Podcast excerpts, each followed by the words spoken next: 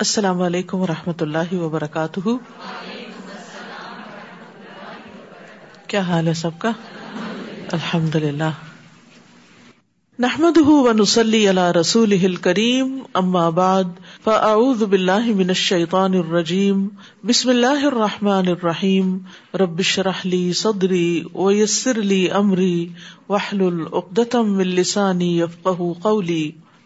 سفیان sorry کہتے ہیں، جس شخص کے ساتھ اللہ بھلائی کا ارادہ کرتا ہے، اس کے لیے علم حاصل کرنے اور اس کے حفظ سے بہتر کوئی عمل نہیں پاتا۔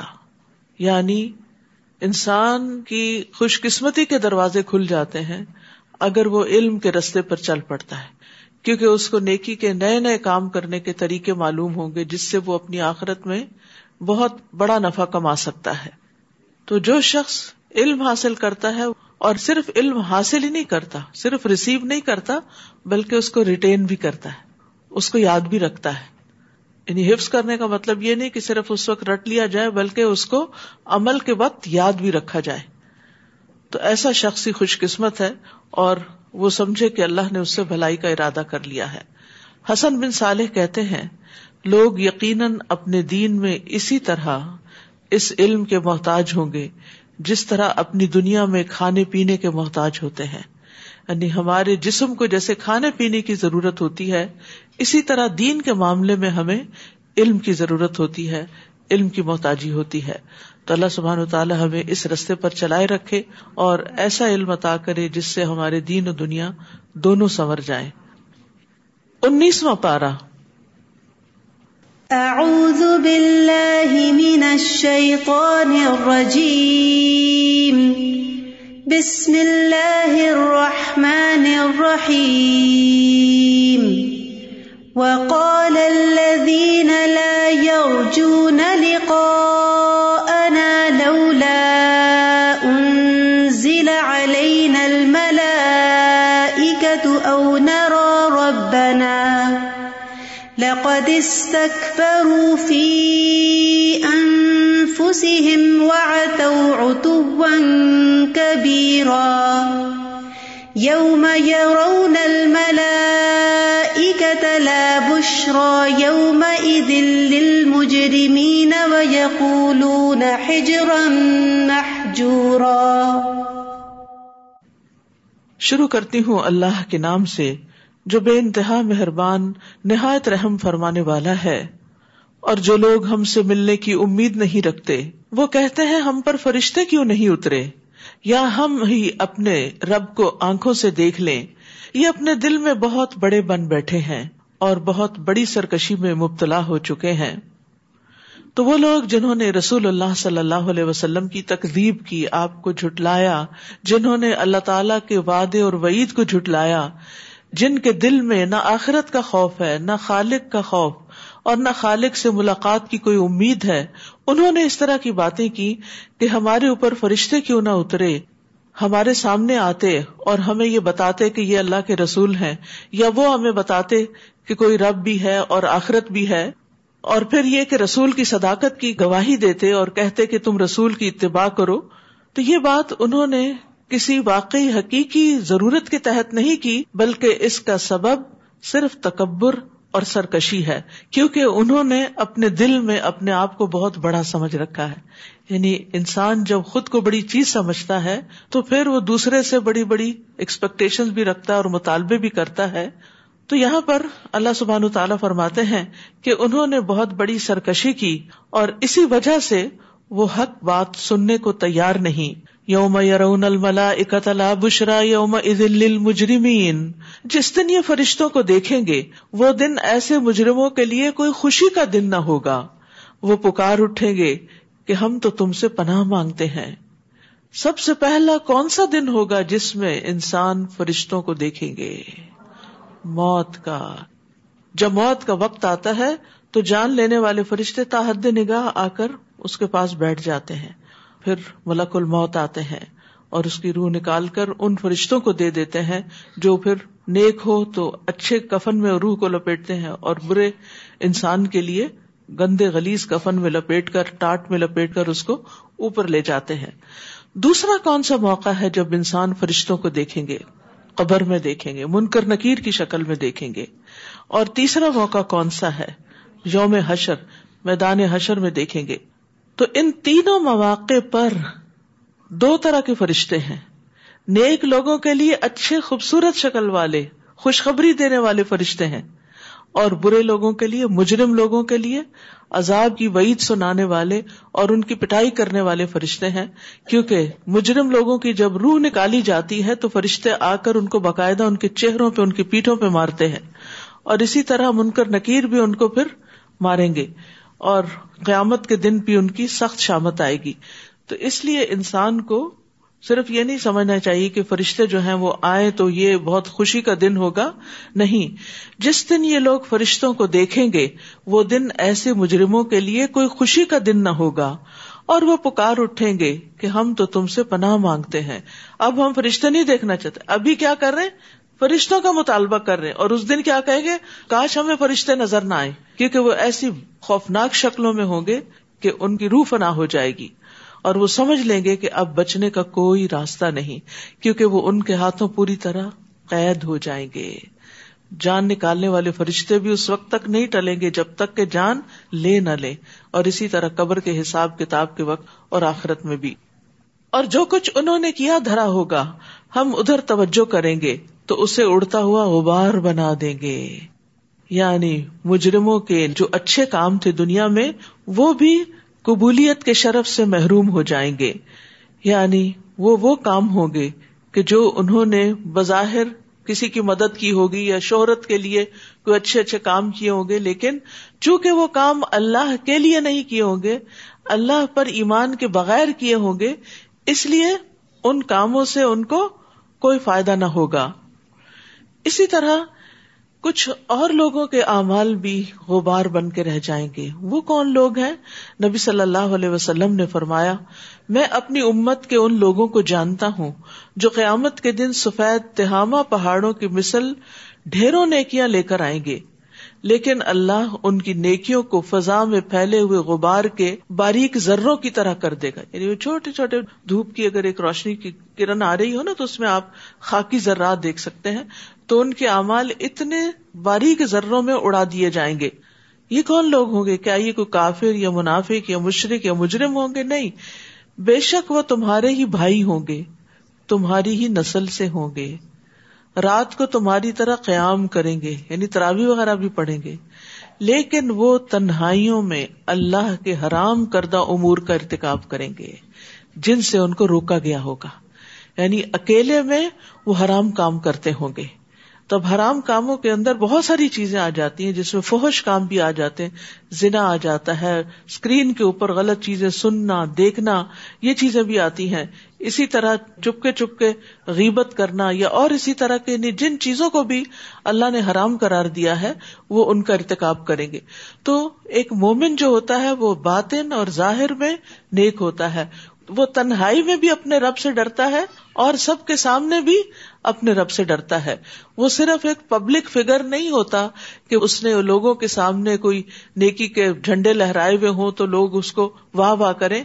نہیں، وہ اپنی تنہائی میں بھی اللہ کے سامنے روتا ہے اور ڈرتا ہے اور یہ انتہائی ضروری ہے، ورنہ انسان کے نیک امال بھی ضائع ہونے کا اندیشہ ہے۔ اصحاب الجنت یوم ازن خیر مستقرم و احسن مکیلا اس دن اہل جنت کا ٹھکانا ہی یعنی جنت ہوگا، اور بہترین ٹھکانا ہوگا، اور بہترین قیلولہ کرنے کا مقام ہوگا۔ احسن مکیلا یعنی دوپہر کو آرام کرنے کا بہترین مقام ان کو ملے گا۔ یعنی اس سے پتہ چلتا ہے کہ قیلولہ کی کتنی اہمیت ہے، کہ اہل جنت بھی قیلولہ کریں گے۔ یعنی ساری نعمتوں کو انجوائے کرتے ہوئے۔ آپ نے دیکھو گا عید کے دن جیسے آپ بہت زیادہ خوش ہوتے ہیں اور اچھا کھاتے پیتے ہیں، پھر اس کے بعد آپ کا دل کیا چاہتا ہے تھوڑی دیر سستانے کو۔ تو جنت میں اگرچہ ہر طرف نعمتیں اور راحتیں ہی ہوں گی، لیکن ان کو پا کر بھی انسان کا دل چاہے گا کہ اب تھوڑی دیر کے لیے سستا لوں۔ کیلولا جو ہے یہ سنت ہے اور ایک عبادت سمجھ کر کرنا چاہیے اور اس کے دنیاوی بھی بہت سے فائدے ہیں اور اگر انسان بالکل قیلولہ نہیں کرتا تو رسول اللہ صلی اللہ علیہ وسلم نے فرمایا قیلولہ کرو، بے شک شاطین قیلولہ نہیں کرتے۔ اور قیلولہ کو دو گھنٹے کی سلیپ نہیں ہوتی، بلکہ چند منٹ کے لیے بھی آنکھیں بند کر کے خاموش ہو کے اپنے آپ کو شٹ ڈاؤن کر لینا چاہیے۔ انس رضی اللہ عنہ کہتے ہیں کہ ام سلیم نبی صلی اللہ علیہ وسلم کے لیے چمڑے کا فرش بچھا دیتی تھی یعنی بیڈ سا بنا دیتی تھی، اور آپ ان کے ہاں اسی چمڑے کے فرش پر قیلولہ کرتے تھے۔ حضرت عمر سے روایت ہے، وہ کہتے ہیں کہ ابن مسعود کے دروازے پر کبھی کبھار قریش کے مرد بیٹھا کرتے تھے۔ جب سایہ ڈھل جاتا تو ابن مسعود کہتے، اٹھ جاؤ، اب جو قیلولہ کرنے سے باقی رہ گیا وہ شیطان کا حصہ ہے۔ اس کے بعد وہ جس آدمی کے پاس بھی گزرتے اس کو کام سے اٹھا دیتے تھے کہ اٹھو اور قیلولہ کرو یعنی اتنا اپنے لیے اہم قرار دیتے۔ اسحاق بن عبد اللہ کہتے ہیں، قیلولہ کرنا نیک لوگوں کے عمل سے ہے، یہ دل کو مضبوط کرنے والا ہے اور رات کے قیام پر قوت دینے والا ہے۔ یعنی قیلولہ سے رات کا قیام آسان ہو جاتا ہے۔ اس دن آسمان کو چیرتے ہوئے ایک بادل نمودار ہوگا اور فرشتوں کے پرے کے پرے اتار دیے جائیں گے۔ اس دن حقیقی بادشاہی رحمان کی ہوگی اور یہ دن کافروں کے لیے بڑا سخت ہوگا۔ اس دن ظالم اپنے ہاتھوں کو کاٹے گا اور کہے گا، کاش میں نے رسول کے ساتھ ہی اپنی روش اختیار کی ہوتی، رسول کے ساتھ ہی اپنا راستہ بنایا ہوتا۔ تو یاد رکھیے، قیامت کے دن جن باتوں پر انسان کو سخت ندامت ہوگی، پریشانی ہوگی اور انسان اپنے ہی ہاتھوں کو کاٹے گا اور اپنے آپ کو ملامت کرے گا ان میں سے ایک بات یہ کہ اس نے رسول کا طریقہ، سنت کا طریقہ کیوں نہیں اپنایا؟ ام سلمہ سے مروی ہے کہ انہوں نے نبی صلی اللہ علیہ وسلم کو ممبر پر یہ فرماتے ہوئے سنا، اے لوگو، جس وقت میں حوض پر تمہارا منتظر ہوں گا اور تمہیں گروہ در گروہ لایا جائے گا اور راستے تمہیں متفرق کر دیں گے یعنی ادھر ادھر ہو جاؤ گے، تو میں تمہیں آواز دے کر کہوں گا کہ اس راستے کی طرف آ جاؤ۔ تو میرے پیچھے سے ایک منادی پکار کر کہے گا انہوں نے آپ کے بعد دین کو بدل دیا تھا۔ اس پر میں کہوں گا یہ لوگ دور ہو جائیں، یہ دور ہو جائیں۔ یعنی وہ طریقہ جو نبی صلی اللہ علیہ وسلم چھوڑ کر گئے اور جس پر صحابہ قائم رہے اور جس پر بعد کی جنریشن قائم رہی، اس طریقے کو چھوڑ کر تجدید کے نام پر اور ماڈرنزم کے نام پر دین میں نئے نئے کانسیپٹ ایجاد کر دینا اور اجماع کے راستے سے ہٹ جانا، یہ انسان کے لیے بہت خطرناک طریقہ ہے۔ اور قیامت کے دن اس پر انسان کو ایسی ندامت ہوگی کہ کاش میں وہی طریقہ اختیار کرتا جو رسول اللہ صلی اللہ علیہ وسلم کا طریقہ تھا۔ یا وئی لتا لئی لم اتخذ فلان خلیلا۔ کاش میں نے فلاں شخص کو دوست نہ بنایا ہوتا۔ کیونکہ عام طور پر انسان ایسے دوستوں کے ہاتھوں بہکتا ہے۔ وہ کسی خاص رستے پہ چلتے ہیں اور پھر جو ان کے قریبی یا لائک مائنڈیڈ لوگ ہوتے ہیں، ان کو بھی اپنی طرف گھسیٹتے ہیں یا گھسیٹنے کی کوشش کرتے ہیں۔ تو اس وقت انسان اس بات کے لیے تو اپنے آپ کو ملامت کرے گا ہی کہ اس نے رسول کا راستہ کیوں نہ اختیار کیا، ساتھ ہی وہ اپنے اس دوست کو بھی برا بھلا کہے گا جس نے اس کو اصل رستے سے ہٹا کر گمراہی کے راستے پہ ڈال دیا۔ اس نے تو میرے پاس نصیحت آ جانے کے بعد مجھے بہکا دیا۔ اور شیطان تو انسان کو مصیبت پڑنے پر چھوڑ جانے والا ہے۔ ہم سب کو محتاط ہونا چاہیے کہ ہماری دوستی کن لوگوں سے ہے، کیونکہ نبی صلی اللہ علیہ وسلم نے فرمایا، انسان اپنے دوست کے دین پر ہوتا ہے۔ اس لیے تم میں سے ہر ایک کو غور کر لینا چاہیے کہ وہ کسے اپنا دوست بنا رہا ہے۔ یعنی کس سے اس کا قلبی تعلق ہے، کس سے اس کے زیادہ تر انٹریکشن رہتا ہے۔ کیونکہ اس طرح انسان دوسرے سے انفلوئنس ہو جاتا ہے۔ اگر دوست اچھا ہو تو نیکی کی چیزوں میں انفلوئنس ہوتا ہے۔ اور اگر دوست اچھا نہ ہو تو پھر انسان نیکی کے رستے کو چھوڑ بھی سکتا ہے۔ اور رسول کہیں گے، اے رب، میری قوم کے یہی لوگ ہیں جنہوں نے اس قرآن کو نشانہ تزہیق بنا رکھا تھا۔ محجورہ کے دو معنی ہیں۔ ایک، نشانہ تزہیق یعنی مزاق کی جگہ، اور دوسرا، چھوڑ دیا۔ علامہ شنکیتی کہتے ہیں کہ ہر مسلمان جو اپنے رب کے سامنے کھڑے ہونے سے ڈرتا ہے، اسے چاہیے کہ اس آیت کریمہ میں غور کرے اور اس میں بار بار گہری نظر سے دیکھے تاکہ وہ اپنے نفس کے لیے اس عظیم پریشانی اور بڑی مصیبت سے نکلنے کا راستہ بنائے جو اس زمین کے سارے مسلمانوں کو شامل ہے اور عام ہے۔ یعنی آپ کی قوم کون ہے؟ قریش بھی تھے لیکن اس کے ساتھ ساتھ جو آپ پر ایمان لے آئے اور ایمان لانے کے بعد پھر انہوں نے قرآن کو چھوڑ دیا۔ تو قرآن کو چھوڑنے کی کچھ اقسام ہے علامہ ابن قیم الجوزیہ کہتے ہیں کہ قرآن کو ترک کرنے کی کئی اقسام ہے نمبر ایک، اس کو نہ سننا، نہ اس پر ایمان لانا۔ نمبر دو، اس پر عمل نہ کرنا۔ نہ اس کے حلال و حرام پہ رکنا اور نہ ہی اس کے کسی حکم کو ماننا۔ نمبر تین، اس کو حاکم نہ بنانا یعنی اپنے جھگڑوں کے فیصلے میں اس کی طرف نہ جانا۔ نمبر چار، اس پر غور و فکر نہ کرنا۔ اور اس کا فہم حاصل نہ کرنا۔ نمبر پانچ، اس کے ذریعے علاج نہ کرنا۔ کیونکہ قرآن جو ہے، دل کے تمام امراض اور بیماریوں میں انسان کو شفا عطا کرتا ہے۔ کیونکہ وہ شفا فی صدور کے لفظ آتے ہیں قرآن مجید میں۔ اور کسی اور سے اپنی بیماری کا علاج طلب کرنا اور اس کے ساتھ علاج نہ کرنا یعنی اور گولیاں وغیرہ کھاتے رہنا، لیکن دم نہ کرنا، اس سے تو یہ بھی اس کو چھوڑنا ہے۔ یہ سب اللہ کے اس قول میں داخل ہے۔ وقال الرسول یا رب ان قوم اتخذوا هذا القرآن محجورا اسی طرح اے نبی، ہم نے مجرموں کو ہر نبی کا دشمن بنایا ہے اور آپ کا رب رہنمائی کرنے اور مدد دینے کو کافی ہے۔ اور کافر یہ بھی کہتے ہیں کہ یہ سارا قرآن یک بارگی ہی رسول پر کیوں نہ اتار دیا گیا؟ بات ایسی ہی ہے۔ اور یہ اس لیے کہ ہم آپ کی ڈھارس بندھاتے جائیں یعنی تھوڑا تھوڑا کر کے اتارا ہے، کیونکہ انسان کی زندگی میں انسان کے اندر ہر روز ایک نئی تبدیلی آئی ہوئی ہوتی ہے۔ یعنی ایک دن آپ اٹھتے ہیں تو آپ خوش ہوتے ہیں، دوسرے دن اٹھتے ہیں تو آپ کو کوئی پریشانی لاحق ہوتی تیسرے دن آپ نے کوئی خواب دیکھا ہوتا ہے جو آپ کو بے چین کر رہا ہوتا ہے۔ چوتھے دن بچوں کی طرف سے کوئی بات آپ ایسی سن لیتے ہیں جو آپ کو ڈسٹرب کر دیتی ہے۔ تو ایسے میں دن اور رات الٹ پلٹ ہوتے ہوئے آپ کے ماحول میں آپ کے اندر اتنی تبدیلیاں آ رہی ہوتی ہیں اور یہ صرف نبی صلی اللہ علیہ وسلم کے لیے نہیں، ہم میں سے ہر ایک کے لیے ایسا ہی ہوتا ہے۔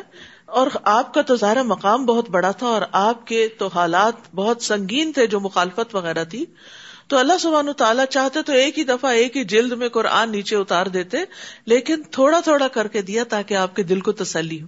اور آپ نے محسوس کیا ہوگا، جو لوگ قرآن کی کلاسز وغیرہ اٹینڈ کرتے ہیں، وہ اکثر یہ کہتے ہوئے سنائی دیتے ہیں کہ ہمارے دل میں ایک سوال آیا، ہمارے ذہن میں کوئی پریشانی آئی، اور جب ہم قرآن کی مجلس میں آ کے بیٹھے تو ہمیں اس کا جواب مل گیا۔ تو یہ ہر روز تھوڑا تھوڑا پڑھنے کا فائدہ ہوتا ہے۔ اور اس لیے بھی کہ ہم آپ کو ایک خاص ترتیب اور وقفوں سے پڑھ کر سناتے جائیں۔ اور اس لیے بھی کہ جب یہ کافر آپ کے پاس کوئی مثال یعنی اعتراض لائیں تو اس کا ٹھیک اور برجستہ جواب اور بہترین توجہ ہم آپ کو بتا دیں۔ یعنی جو طرح طرح کے اعتراضات لوگ آپ پر کرتے ہیں، ان کے جواب بھی آپ کو ساتھ ساتھ ملتے جائیں۔ الذين يحشرون على وجوههم الى جهنم اولئك شر مكانا واضل سبيلا ایسے لوگ اوندے منہ جہنم کی طرف لائے جائیں گے۔ ان کا ٹھکانا بہت برا ہے اور یہی سب سے زیادہ گمراہ ہے اور ہم نے موسا کو کتاب دی تھی اور اس کے ساتھ اس کے بھائی ہارون کو مددگار بنا دیا تھا۔ اور ان سے کہا، اس قوم کی طرف جاؤ جنہوں نے ہماری آیات کو جھٹلایا ہے یعنی قوم فرون کی طرف۔ بالآخر ہم نے انہیں تہس نہس کر دیا۔ اور نوح کی قوم نے جب رسولوں کو جھٹلایا، تو ہم نے انہیں غرق کر دیا اور انہیں تمام لوگوں کے لیے ایک نشانی بنا دیا۔ علاوہ ازیں ہم نے ایسے ظالموں کے لیے دردناک عذاب تیار کر رکھا ہے۔ اور اسی طرح قوم عاد، قوم سمود، کنویں والے اور درمیانی پشتوں میں سے بہت سے لوگ تباہ کر دیے گئے۔ ان میں سے ہر ایک کے لیے ہم نے پہلے تباہ شدہ قوموں کی مثالیں بیان کر کے سمجھایا۔ آخر ان سب کا نام و نشان تک مٹا دیا۔ یعنی یہ جتنی بھی قومیں تھی جن کا اجمالن ذکر کیا جا رہا ہے، ان سب کو ہم نے پچھلی قوموں کے حالات پیش کر کے خبردار کیا کہ دیکھو انہوں نے انکار کیا تھا، ان کی شامت آئی تھی، کہیں تمہاری بھی نہ آئے۔ لیکن جب وہ نہیں مانے تو ہم نے ان کا نام و نشان تک مٹا دیا۔ کسی کو یہ بھی نہیں پتا کہ وہ دنیا میں کبھی ایگزٹ بھی کرتے تھے۔ اور اس بستی پر تو ان کا گزر ہو چکا ہے، جس پر بدترین بارش برسائی گئی تھی۔ وہ کون سی بستی ہے؟ قوم لوت۔ کیا انہوں نے اس بستی کا حال نہ دیکھا ہوگا؟ لیکن اصل معاملہ یہ ہے کہ یہ لوگ موت کے بعد دوسری زندگی کی توقع ہی نہیں رکھتے۔ آخرت کا انکار ہی ان کی خرابیوں کا سبب ہے۔ اور یاد رکھیے کہ کوئی مومن ہو یا کافر، جب آخرت پر ایمان نہ ہو یا آخرت پر ایمان میں شک ہو یا پھر وہ ایمان کمزور ہو، تو انسان کے اندر تقوی آ نہیں سکتا۔ انسان برائیوں سے بچ نہیں سکتا۔ اور جب یہ لوگ آپ کو دیکھتے ہیں، تو آپ سے مزاق کے سوا انہیں کچھ سوچتا ہی نہیں۔ کہتے ہیں، کیا یہی وہ شخص ہے جسے اللہ نے رسول بنا کر بھیجا؟ اگر ہم اپنے معبودوں کی عقیدت پر ڈٹے نہ رہتے، تو یہ تو ہمیں ان سے برگشتہ کر کے ہی چھوڑتا۔ جلد ہی انہیں معلوم ہو جائے گا جب یہ عذاب دیکھیں گے کہ کون راہ سے بھٹکا ہوا تھا۔ ارا تمن اتخذ الہ ہوا اف انت تکون علیہ وکیلا۔ بھلا آپ نے اس شخص کے حال پر غور کیا جس نے اپنی خواہش ہی کو الہ بنا رکھا ہے؟ ایسے شخص کو راہ راست پر لانے کے آپ ذمہ دار بن سکتے ہیں؟ خواہش کو الہ بنانا، اپنی خواہشات کو سب سے اوپر رکھنا، اللہ کا حکم پیچھے کر دینا، اور جو دل میں آیا ہے اس کو فالو کرنا۔ یعنی اپنی خواہشوں کی اطاعت کرنا ایسا ہے جیسے گویا کہ وہ الہ بن جائے۔ اور خواہش انسان کو پھر ہر فساد کی طرف لے جاتی ہے، کیونکہ ان نفس المار تم بسو خواہشات نفس سے ہوتی ہیں اور نفس انسان کو برائی پر اکساتا رہتا ہے۔ اور خواہش کی پیروی ہی گمراہی کا باعث ہے فرمایا، ولا تب الحوا فیود اللہ کا انصبیل اللہ اور خواہش نفس کی پیروی نہ کرنا، ورنہ یہ بات تمہیں اللہ کی راہ سے بھٹکا دے گی۔ لیکن انسان بہکتے بہکتے کہاں جا گرتا ہے؟ جہنم میں۔ نبی صلی اللہ علیہ وسلم نے فرمایا، کتنے ہی لوگ ایسے ہیں جو اپنی خواہش نفس کو پورا کرنے میں لگ جاتے ہیں۔ ان کے لیے قیامت کے دن آگ کے سوا کچھ نہیں ہوگا۔ یہ کیسے ہے جیسے مثال کے طور پر نماز کے وقت آپ کو نیند آ رہی ہے اور آپ کا الارم بج رہا ہے اور آپ اس کو بند کر دیتے، آپ کو پتا ہے نماز کا وقت چلا جائے گا، لیکن آپ اٹھ کے ہی نہیں دیتے۔ اسی طرح روزہ رکھنے کی بجائے کھانا پینا آپ کی بہت بڑی خواہش ہے کہ آپ اس پہ کنٹرول نہیں کر سکتے، تو اللہ کا حکم پیچھے کر دیا۔ اسی طرح آپ کو اپنی کمفرٹیبل لائف بہت پسند ہے، تو حج پہ جانا آپ کو مشکل لگتا ہے، تو آپ نے اپنی خواہش نفس کی پیروی کی۔ پھر اسی طرح لوگوں کے ساتھ معاملات میں خواہش نفس میں انسان کی دوسروں کے اوپر حکم چلانا، تحکم اختیار کرنا، ان کو لیٹ ڈاؤن کرنا، یا جو دل میں آئے بولے چلے جانا، یا جو دل میں آئے سنتے چلے جانا، تو یہ ساری چیزیں خواہشات نفس سے تعلق رکھتی ہیں۔ انسان کے جنسی معاملات میں، انسان کی خواہشات میں حلال و حرام کی پرواہ نہ کرنا، بیوی کو چھوڑ کر اور حرام طریقوں سے اپنی خواہش پوری کرنا، یہ ساری چیزیں اسی میں شامل ہو جاتی ہیں۔ یعنی جو بھی حرام راستے ہیں، ناجائز راستے ہیں وہ اسی طرف انسان کو لے جاتے ہیں۔ یا آپ یہ خیال کرتے ہیں کہ ان میں اکثر سنتے اور سمجھتے ہیں۔ یہ تو مویشیوں کی طرح ہے بلکہ ان سے بھی گئے گزرے۔ جیسے مویشی ہوتا ہے نا، گائے، بھینس وغیرہ۔ ان کو صرف اپنی خواہش پوری کرنے کا ہی پتا ہوتا ہے کہ انہوں نے کھانا پینا ہے اور بچے پیدا کرنے ہیں اور بس ان کی زندگی میں کوئی اور بڑے مقاصد نہیں ہوتے۔ آپ دیکھتے نہیں کہ تمہارا رب کس طرح سایہ پھیلا دیتا ہے۔ اگر وہ چاہتا تو اسے وہیں ساکن ہی رہنے دیتا۔ اسٹل کر دیتا۔ جیسے ہماری لائٹس آن آف ہوتی ہیں، ایسے ہی سورج بھی آن آف ہو جاتا۔ پھر ہم نے سورج کو اس پر رہنمائی کرنے والا بنایا۔ اور یہ بھی آپ دیکھیں، صرف اگر ایک ہی جگہ پر سورج چمکتا رہتا تو کتنی عجیب سی یہ دنیا ہوتی۔ لیکن اب دھیرے دھیرے اٹھتا ہے اور پھر روشن ہو جاتا ہے اور پھر دھیرے دھیرے غروب ہوتا ہے۔ اور اس میں ایک سکون کی کیفیت ہوتی ہے۔ اور پھر اس سے اوقات کا بھی پتا چلتا رہتا ہے کہ صبح ہے، یہ شام ہے۔ اور پھر جیسے جیسے سورج بلند ہوتا جاتا ہے، ہم اس سائے کو آہستہ آہستہ اپنی طرف سمیٹتے جاتے ہیں۔ اور وہی تو ہے جس نے تمہارے لیے رات کو لباس، نیند کو باعث آرام اور دن کو جی اٹھنے کا وقت بنایا۔ اور وہی تو ہے جو اپنی رحمت یعنی بارش سے پیشتر ہواؤں کو بشارت بنا کر بھیجتا ہے۔ اور ہم نے ہی آسمان سے صاف ستھرا پانی اتارا ہے۔ تاکہ ہم اس پانی سے مردہ علاقے کو زندہ کر دیں۔ اور اپنی مخلوق میں سے بہت سے جانوروں اور انسانوں کو سیراب کریں۔ ہم نے یہ بات مختلف طریقوں سے ان کے سامنے بیان کی ہے تاکہ وہ کچھ سبق حاصل کریں۔ لیکن اکثر لوگ کفر کے سوا کوئی اور بات تسلیم ہی نہیں کرتے۔ اور اگر ہم چاہتے تو ہر بستی میں ایک ڈرانے والا پیغمبر بھیج دیتے۔ طائف میں الگ ہوتا، مکہ میں الگ، مدینہ میں الگ۔ لیکن اللہ کا یہ طریقہ نہیں۔ اللہ کو معلوم ہے کہ ایک ہی نبی سب کے لیے کافی ہے۔ فلا الکافرین وجاہد ہم بھی جہاد کبیرا۔ لہٰذا آپ ان کافروں کی بات نہ مانیے اور اس قرآن کے ساتھ ان کے ساتھ زبردست جہاد کیجیے۔ یعنی قرآن کو لے کر ان کے ساتھ جہاد کیجیے۔ مطلب یہ ہے کہ اس کی تعلیم کو عام کیجیے، اس کے پیغام کو عام کیجیے اور زیادہ سے زیادہ لوگوں کو کفر اور شرک سے بچائیے۔ تو اس میں قرآن کو وسیع پیمانے پر پھیلانے اور لوگوں تک لے جانے میں جو محنت ہے، اس کو جہاد کا نام دیا گیا۔ کیونکہ یہ مکی صورت ہے اور مکہ میں کوئی قتال نازل نہیں ہوا تھا یعنی جنگ کا حکم نہیں آیا تھا، بلکہ زیادہ سے زیادہ لوگوں کو میسج کنوے کیا جا رہا تھا۔ اور وہی تو ہے جس نے دو سمندروں کو ملا رکھا ہے۔ جن میں سے ایک کا پانی لذیذ اور شیریں ہے اور دوسرے کا کھاری کڑوا ہے۔ پھر ان کے درمیان ایک پردہ اور سخت روک کھڑی کر دی ہے۔ اور وہی ہے جس نے پانی یعنی نطفے سے انسان کو پیدا کیا۔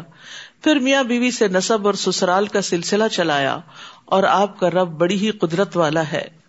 یہ لوگ اللہ کو چھوڑ کر ایسی چیزوں کو پوچھتے ہیں جو نہ انہیں کچھ فائدہ پہنچا سکتی ہیں اور نہ نقصان۔ اور کافر اپنے رب کے مقابلے پر ہر باغی کا مددگار بنا ہوا ہے۔ اور اے نبی، ہم نے تو بس آپ کو خوشخبری دینے والا اور ڈرانے والا ہی بنا کر بھیجا ہے۔ آپ ان سے کہیے کہ میں اس تبلیغ پر تم سے کوئی اجرت نہیں مانگتا۔ میری اجرت بس یہی ہے کہ جس کا جی چاہے اپنے رب کا راستہ اختیار کر لے۔ اور اس ذات پر توکل کیجیے جو ہمیشہ سے زندہ ہے اور اسے کبھی موت نہیں آئے گی۔ اس کی ہم کے ساتھ اس کی تسبیح کیجیے وہ اپنے بندوں کے گناہوں سے کافی خبردار ہے۔ یعنی اپنے بندوں کے بارے میں خوب جانتا ہے کہ وہ کیا کیا گناہ کرتے ہیں۔ استغفر اللہ۔ اس لیے انسان لوگوں سے ڈرے تو فائدہ کوئی نہیں۔ لوگوں سے چھپ کے گناہ کرے تو فائدہ نہیں۔ کیونکہ گناہ کا اصل نقصان جہاں ہے یا جس کی طرف سے گناہ پہ سزا ملنے والی، وہ تو ہر جگہ ہی دیکھ رہا ہے۔ لوگ دیکھ رہے ہوں یا نہ دیکھ رہے ہوں، وہ ہر جگہ دیکھ رہا ہے۔ تو اس لیے چھپ کے بھی گناہ کرنے کا فائدہ نہیں، کیونکہ وہ بھی اللہ کی نظر میں ہے۔ کون ہے اللہ؟ اللہ خلق السماوات والارض۔ جس نے آسمانوں اور زمین اور جو کچھ ان کے درمیان ہے، سب کچھ چھ دنوں میں پیدا کیا۔ پھر وہ عرش پر مستوی ہوا، وہی رحمان ہے۔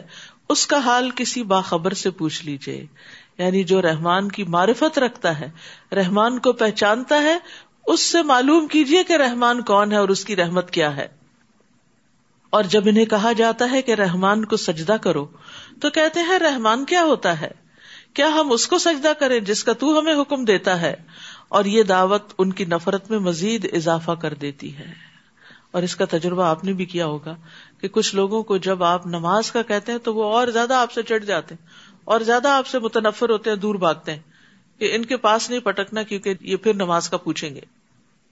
تو یہاں پر جو اللہ سبحان و تعالیٰ کی صفت الرحمان استعمال ہوئی ہے اور رحمان کے بارے میں پوچھنے کا بھی کہا گیا کہ پوچھو کہ رحمان کون ہے، تو یاد رکھیے کہ اللہ کے خاص ناموں میں سے ہے، یہ نام اللہ کے سوا کسی اور کا رکھا نہیں جا سکتا۔ اللہ کے سوا کسی اور کو رحمان نہیں کہا جا سکتا۔ اور یہ الرحمان اور الرحیم دونوں نام جو ہے یہ رحمت سے مشتق ہے اور رحمت کا لغوی معنی ہوتا ہے نرم دلی اور شفقت کرنا، مہربانی کا سلوک کرنا۔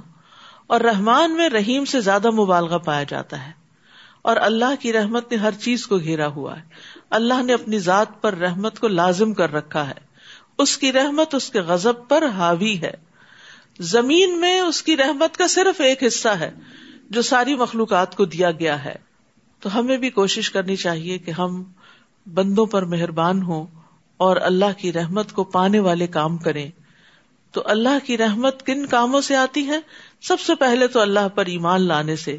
پھر اللہ اور اس کے رسول کی اطاعت سے۔ وہ عطی اللہ و رسول لا اللہ کم ترحمون۔